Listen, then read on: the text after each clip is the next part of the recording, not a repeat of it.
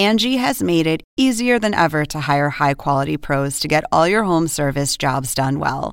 Just bring them your project online or with the Angie app, answer a few questions, and Angie will connect you with local pros who match your specific needs. Or book a service instantly at an upfront price. So join the millions of homeowners who use Angie to care for their homes and get your next home service job done well. Download the free Angie mobile app today or visit Angie.com. That's A N G I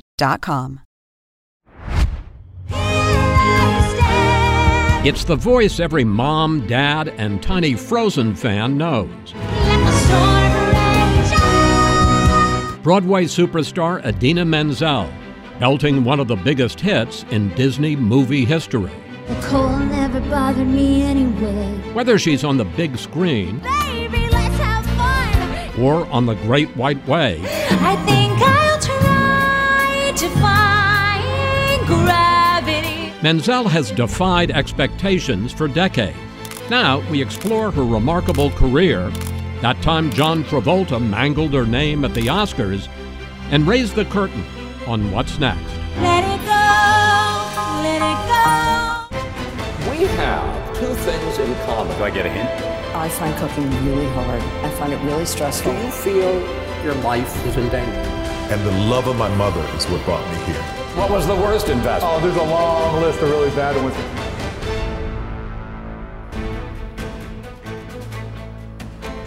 Idina Menzel, welcome. I am delighted to get the chance to talk with you. Thank you so much. I'm honored to be on your show. I have to say, uh, the it's really exciting for me. Oh, well, thank you. We could end the interview right there. Um, Yeah. You have a nickname, the Broadway Belter, and whether it is on Broadway in Wicked or movies in Frozen or TV in Glee, you have this amazing ability to belt out showstoppers.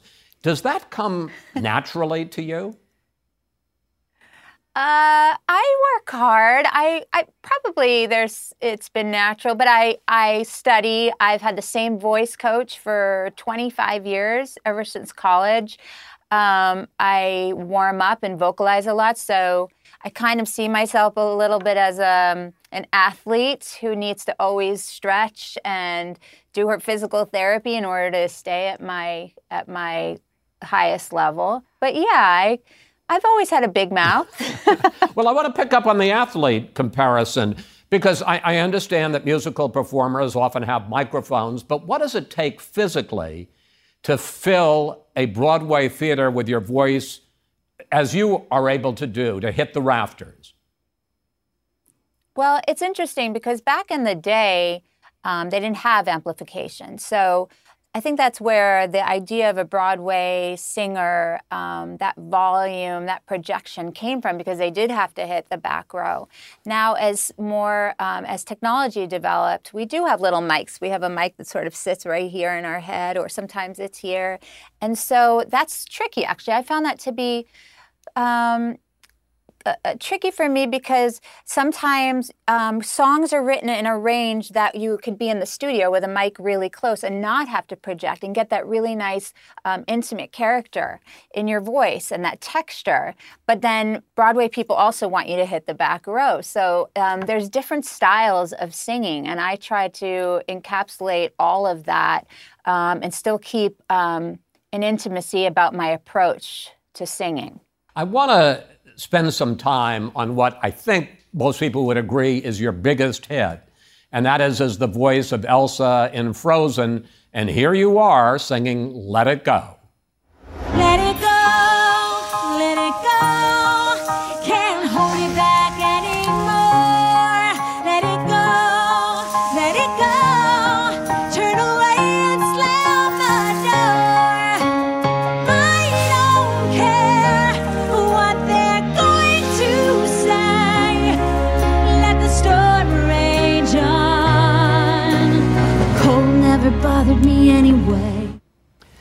Idina, when you recorded that song, did you have any inkling how huge it would be? No, I knew it was really um, it was an accomplishment, a great get to be a Disney princess. You know, to be welcomed into the Disney family and be in a musical. I knew that that was pretty epic. But I had no idea it would become the phenomenon that it did. But so I came in once and I sang it, and then I came back another time because we, they had written another part to it and they had um, changed some of the lyrics. And I realized that I felt like my voice sounded too mature in order to um, really embody this young woman that you see in the in the movie. And so I asked them to take it up. I don't know why I did that because then when I'm in concert all over the world, I and I'm have a cold and I just want to kill myself. But um, but I asked them, let's take it up a half step and see, because then that sounds a little bit more innocent in my voice, a little younger, I think. And so as I was watching it just now, I was thinking, geez, what was I, what was I thinking there? But I'm glad because she sounds a little younger and a, l- little bit more um, vulnerable, and um, you know, not like I'm smoking 20 cigarettes before I no, get up no, there. Elsa was not smoking. not that I smoke, but So, so, so you sing the song at the Oscars, and it wins. And of course, what many people remember about that night is that John Travolta introduces you as Adele Dazeem. Please welcome the wickedly talented one and only Adele Dazeem. And, and here's the question I have What was your immediate reaction when you heard that? And when did you realize what a huge gift he had given you? Okay, so I had done a lot of preparation because I was super nervous about that night. And I knew that it was going to be Meryl Streep and Brad Pitt sitting in the front row. I had done a bunch of meditation about, it, you know, visualizing, manifesting that that night would go well for me. And I'd also told myself I was just going to sing to my son and just make it about singing to my son Walker and nothing else.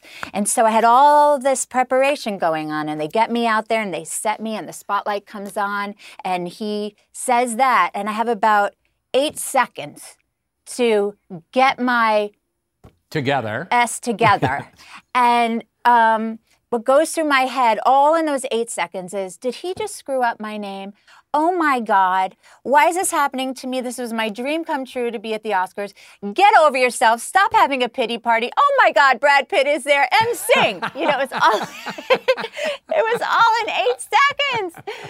So, and then it was just like sing to Walker, sing to Walker, to get you know, be serious. So, um, and then yes, I came off stage, and um, and then I realized that what a great gift it would be because I had all these followers in sort of the Broadway world and people that were saying.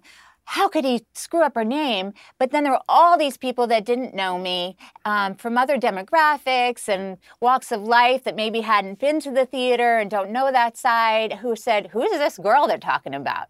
So then I, you know, it actually um, widened my audience and ended up being a great thing. And um, now it's fun to just laugh about. And have you ever messed up somebody's name that badly? Yeah, but not at the Oscars, and, and maybe not quite that badly.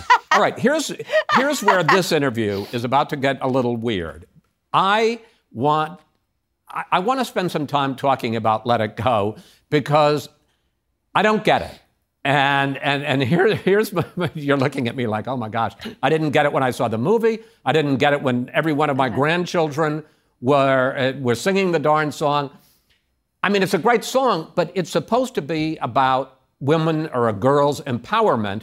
But in fact, it's about a girl who is so messed up with her curse that she decides to give into it. And, you know, as the line goes, let the, the storm rage on. And in fact, I even, preparing for this interview, I even read an interview with the songwriters who said when they wrote that song, they didn't know whether you, Elsa, was a villain or a hero. So, Well, so what? All right, I'm, I'm, I'm going deep here. That's a lot of things and some things that I've thought about before. Okay, so why do you think it's not a song of empowerment? Let the storm rage on. She's she's been holding these um, all of her power. She has to hold it back. She has to wear these gloves because if she really allows herself to be herself and to unleash this power, she might hurt people in her life. She's already hurt her sister, so she's been holding on to it and keeping it and concealing it and keeping it inside. And so, it to me, it's about you know, especially as women, um, letting our embracing that thing that makes us so powerful, that makes perhaps even ferocious, um, that that makes us extraordinary in the world, and not being afraid to um, share that and and be ourselves. So Idina, I, that's, that's I empowerment. to let it go go after this, but she locks Yeah. herself in an ice castle. Why is that a good thing? I love that you're telling me the plot uh, in this interview. Okay, so yeah, she she locks herself in her ice palace because she feels like an outsider. She's she's uh she's been ostracized. No one loves her. She's alone, so she locks herself in this ice castle. Um, you're right. I'm I'm I'm I'm faltering here. All right, let's move on. There is now a documentary out on Disney Plus called Idina Menzel Which Way to the Stage. And it shows you growing up in Long Island, and yes, it shows you as a kid belting out songs. Here you are. Tomorrow, tomorrow, I love you tomorrow. You're only a day away. You wanted to be a child star, and as we can see, you wanted to play Annie on Broadway, and your parents said no. Why? That was sort of my mom's. She just wanted me to be a kid, and um, she also didn't want to be a stage mom. she didn't want to be schlepping me around. But um, I'm really glad, and no offense to anyone that's had different experiences, but I am glad that I had that. Um, that she made that choice for me, although I, I fought it tooth and nail um, for a long time. And I thought I was going to miss out on all of my opportunities. But um, being in the school plays and working with different teachers and then studying in college and then getting out there, I fe- feel like I was a more well rounded human being. but you're and skipping- more prepared for this industry. You're skipping one Yeah. important part, which is at the age of 15, you were on the local bar mitzvah circuit. Uh, and as I understand it, driving illegally on your junior license. What did you learn from that experience singing, and why didn't you get arrested?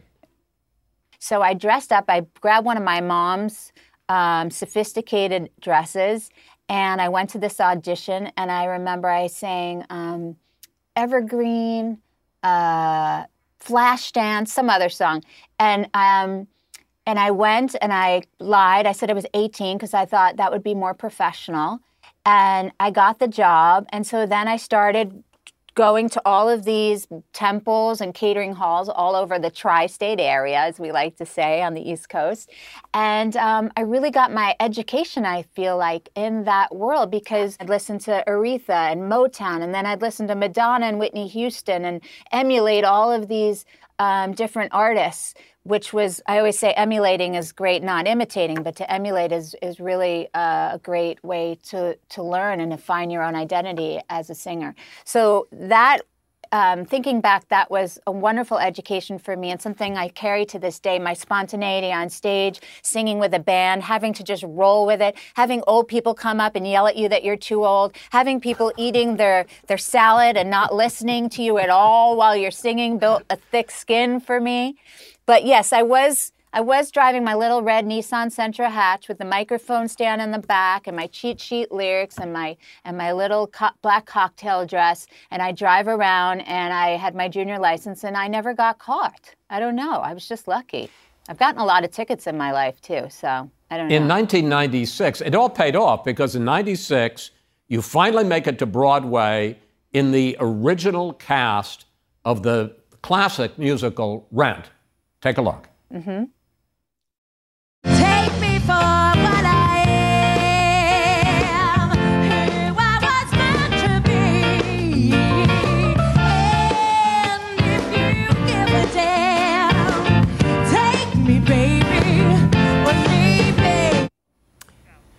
But instead of becoming a star, and you've said this yourself, you fade into obscurity for basically the next seven years.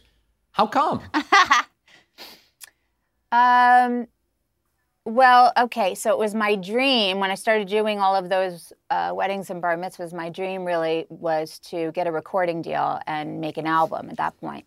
And so it was less about um, Broadway and more about doing my own music and being a rock star.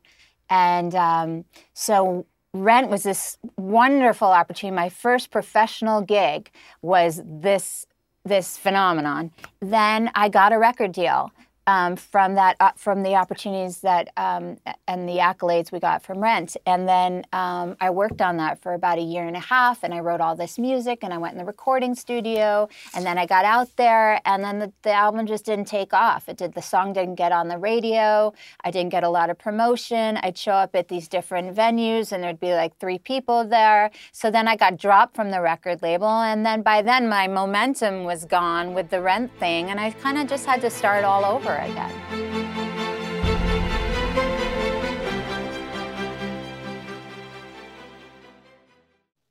Angie has made it easier than ever to hire high quality pros to get all your home service jobs done well. Whether it's routine maintenance, an emergency repair, or a dream project, Angie lets you compare quotes from multiple local pros, browse homeowner reviews, and even book a service instantly. Angie's been connecting people with skilled pros for nearly 30 years. So the next time you have a home project, bring it to Angie to get your job done well. Download the free Angie mobile app today or visit Angie.com. That's A N G I dot com. I'm Dr. Sanjay Gupta, CNN's chief medical correspondent. This week on Chasing Life, I'm a health reporter and have been for 15 years. And even I feel overwhelmed by some of the things I read about the stuff we're eating. my colleague Meg Tirrell wanted to take a deep dive into something you've probably heard a lot about recently ultra processed foods. There is a lot to learn there, some fascinating stuff, and some of it is probably going to change the way you shop. Listen to Chasing Life wherever you get your podcasts. Finally, you get your big break in the, the musical Wicked, uh, playing one of the lead characters, Elphaba. And here is Uh-huh. your showstopper from that show.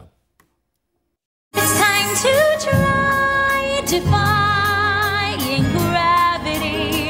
I think I'll try defying gravity, and you can't pull me down. And you win the Tony for Best Actress in a Musical. So is that where the takeoff started? Yeah, the the relaunch. um, I was just looking at that, and it makes me, it fills me with a lot of emotion. I, I feel like I remember what I was experiencing at that time and how I was insecure about a lot of things, and so the the casting of that role and getting to live inside of that character and what I needed to learn as a human being at that time were kind of synonymous, and um, I was just really trying to, um, similar to the Elsa stuff, was just like step into my own power and really believe in myself and um, and own the space that I was in. Um, I was always worried I was going to get fired, and all of those workshops leading up to Wicked, uh, to the to the Broadway run of Wicked. Each one of those steps, I was always wondering, am I just going to get fired? So I was watching that, and there's such a sense of pride that I that it that it that I you know did win that award, and that I, she did change my life, that character, and that she means so much to people. And um, did I answer your question? Yeah. Yeah, you, what you did. you did. So the next time I remember seeing you was on the TV show Glee, where you play the biological mother of Lea Michele. Uh, and not Mm-hmm. surprisingly, the two of you sing this duet. I had a dream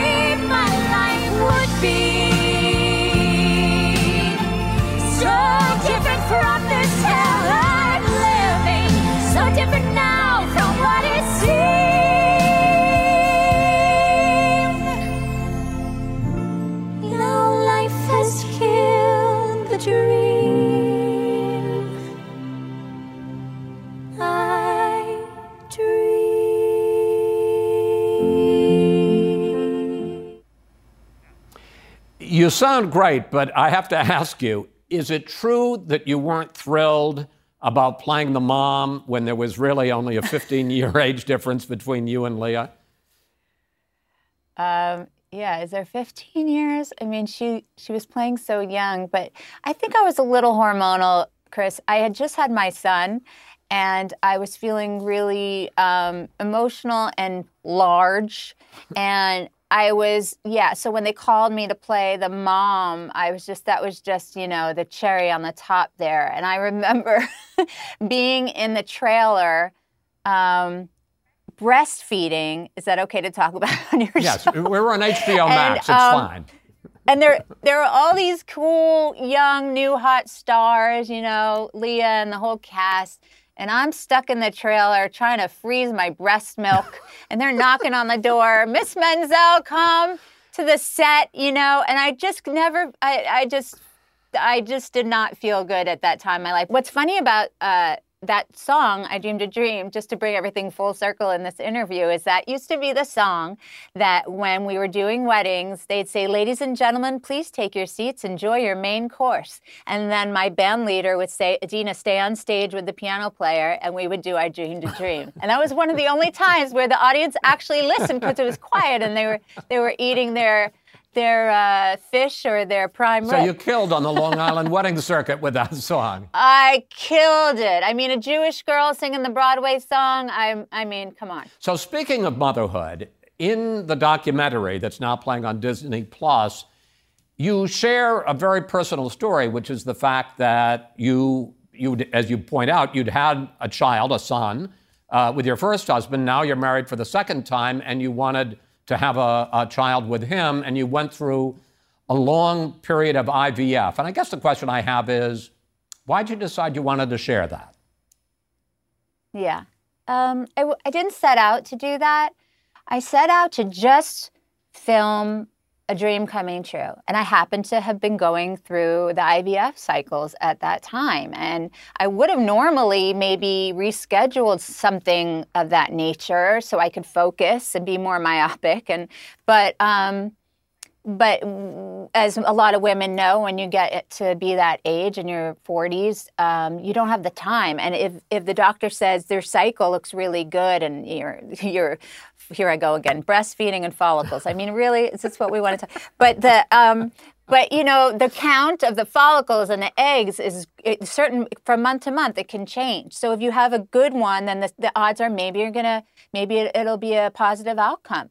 And so and then they say that month, I say, okay, well I can't miss it. So then I run home to trick or treat with my son, and then I fly back to New York to go to the doctor, and then I head over to Ohio to do a show. And before you know it, that's what the documentary ca- became about. Was more about a woman trying to you know, balance all of these things and these priorities in her life and to still, you know, fulfill my passion of singing and being the performer that I want to be while being a good mom and, and trying to have this baby with my husband. well, I don't love the end of the story, but it's really quite touching.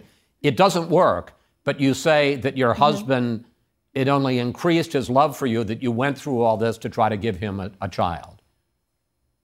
Yeah, I think that by that time, after two years, you're just you've gone through such an emotional roller coaster. You know, um, you think sometimes you think it's working, and then it ends up not happening. And you know, both of us were just we went through a lot of highs and lows and a lot of disappointments. So. Um, I think we were both ready at that time to say it. It's probably just not meant to be. But yeah, I think that the idea that I would put my body through that um, because I wanted to share this with him. And mostly it really started because we had said we weren't going to have kids. I already had this gorgeous little boy, you know, but I started to see this relationship he was having with my son. They have this really incredible bond that happened organically. I didn't force it or anything. Till this day, they're extremely close.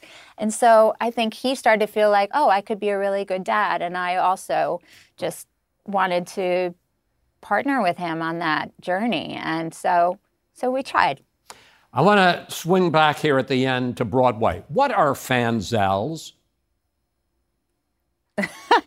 I think they're they're fans. They're Idina fans, and they are these incredible people that used to be young, but I think they used to stage door at the Nederlander Theater during Rent, and now we've all kind of grown up together, and now perhaps they've had kids that they've brought to Wicked or to Frozen, and maybe those little girls and boys in blue dresses are fanzels now too, and that's great because I get on.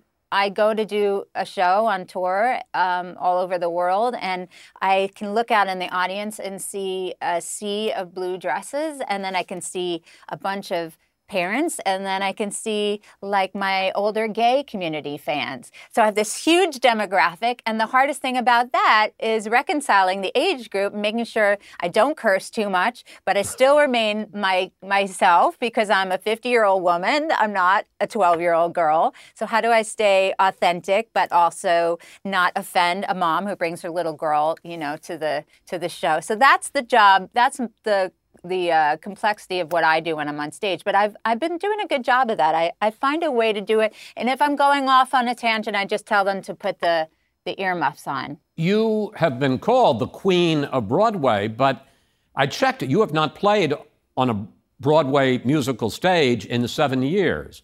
Do you have any plans to return? Uh, yes, it's it's my it's what I love the most. I mean, people have asked me, "What do you love?" You know, film, TV, stage, and I love it all. I love that I can have the balance and I can leave one when it when it gets tiring and and sort of you know exercise a different muscle. But when you ask me that, there's nothing like um, putting a play on, you know, with a cast of people that I love so much. I love the community of it. I love the different audience every night. I love the spontaneity of that. I love the grind of it. I love going to my dressing room, which is like my office every night. I love it. I miss it so much. I just, you know, I came out to LA for other reasons, some work reasons, and I, I want to get back when it's the right time. And I am working on a few new projects, mainly original pieces. I, I feel like um, I, I really I want to keep um, supporting young composers, and I've had my best luck with original characters, and um, it's just something I love to do so much. Standing at the piano with a composer, and they've written a brand new song with you in mind, and to just start learning notes and inflections and and the melodies and the rhythm of the song, and just that's to me that's like my most happy place. Finally, tell me about the foundation that you started, the Broader Way Foundation, and the camp that goes along with it. Mhm. Yes, thank you so much for asking about that. Um, I I went to summer camp as a young girl for many years. I found it to be a great escape. Um, I found it to be a way of sort of rewriting my life, um, the sort of homogenized life I had growing up in a suburb. Um, everybody was sort of the same, and I wanted young women to have that experience too. And so I got together with my best friend from college, who's more of the business brain, and she helped galvanize this project. And now we started from 30 girls that came from mostly Harlem and the Lower East Side, and we brought them up to the Berkshire Mountains. And I brought up all of my Broadway theater friends to give them classes and to just, you know, inspire them in some way. And now we've grown to a four year program and hundreds of girls, and we have a year round program to help them get into college and to stay in touch with them through the year.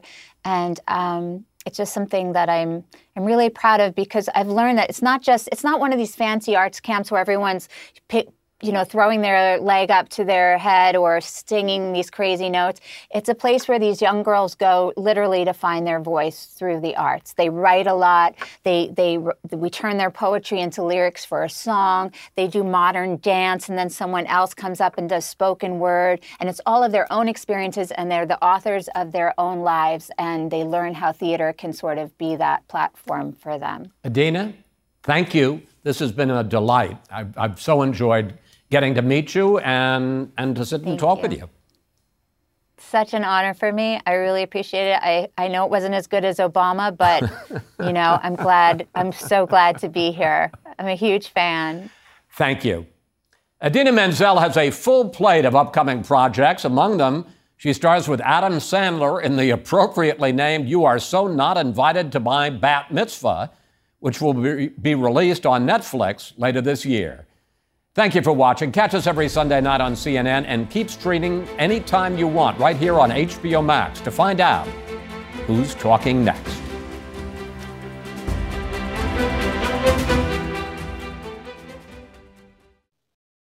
Now streaming exclusively on Max, a new CNN flash doc about the album that has Nashville talking. Call Me Country. Beyonce and Nashville's Renaissance. Watch it at max.com slash callmecountry. Max subscription required.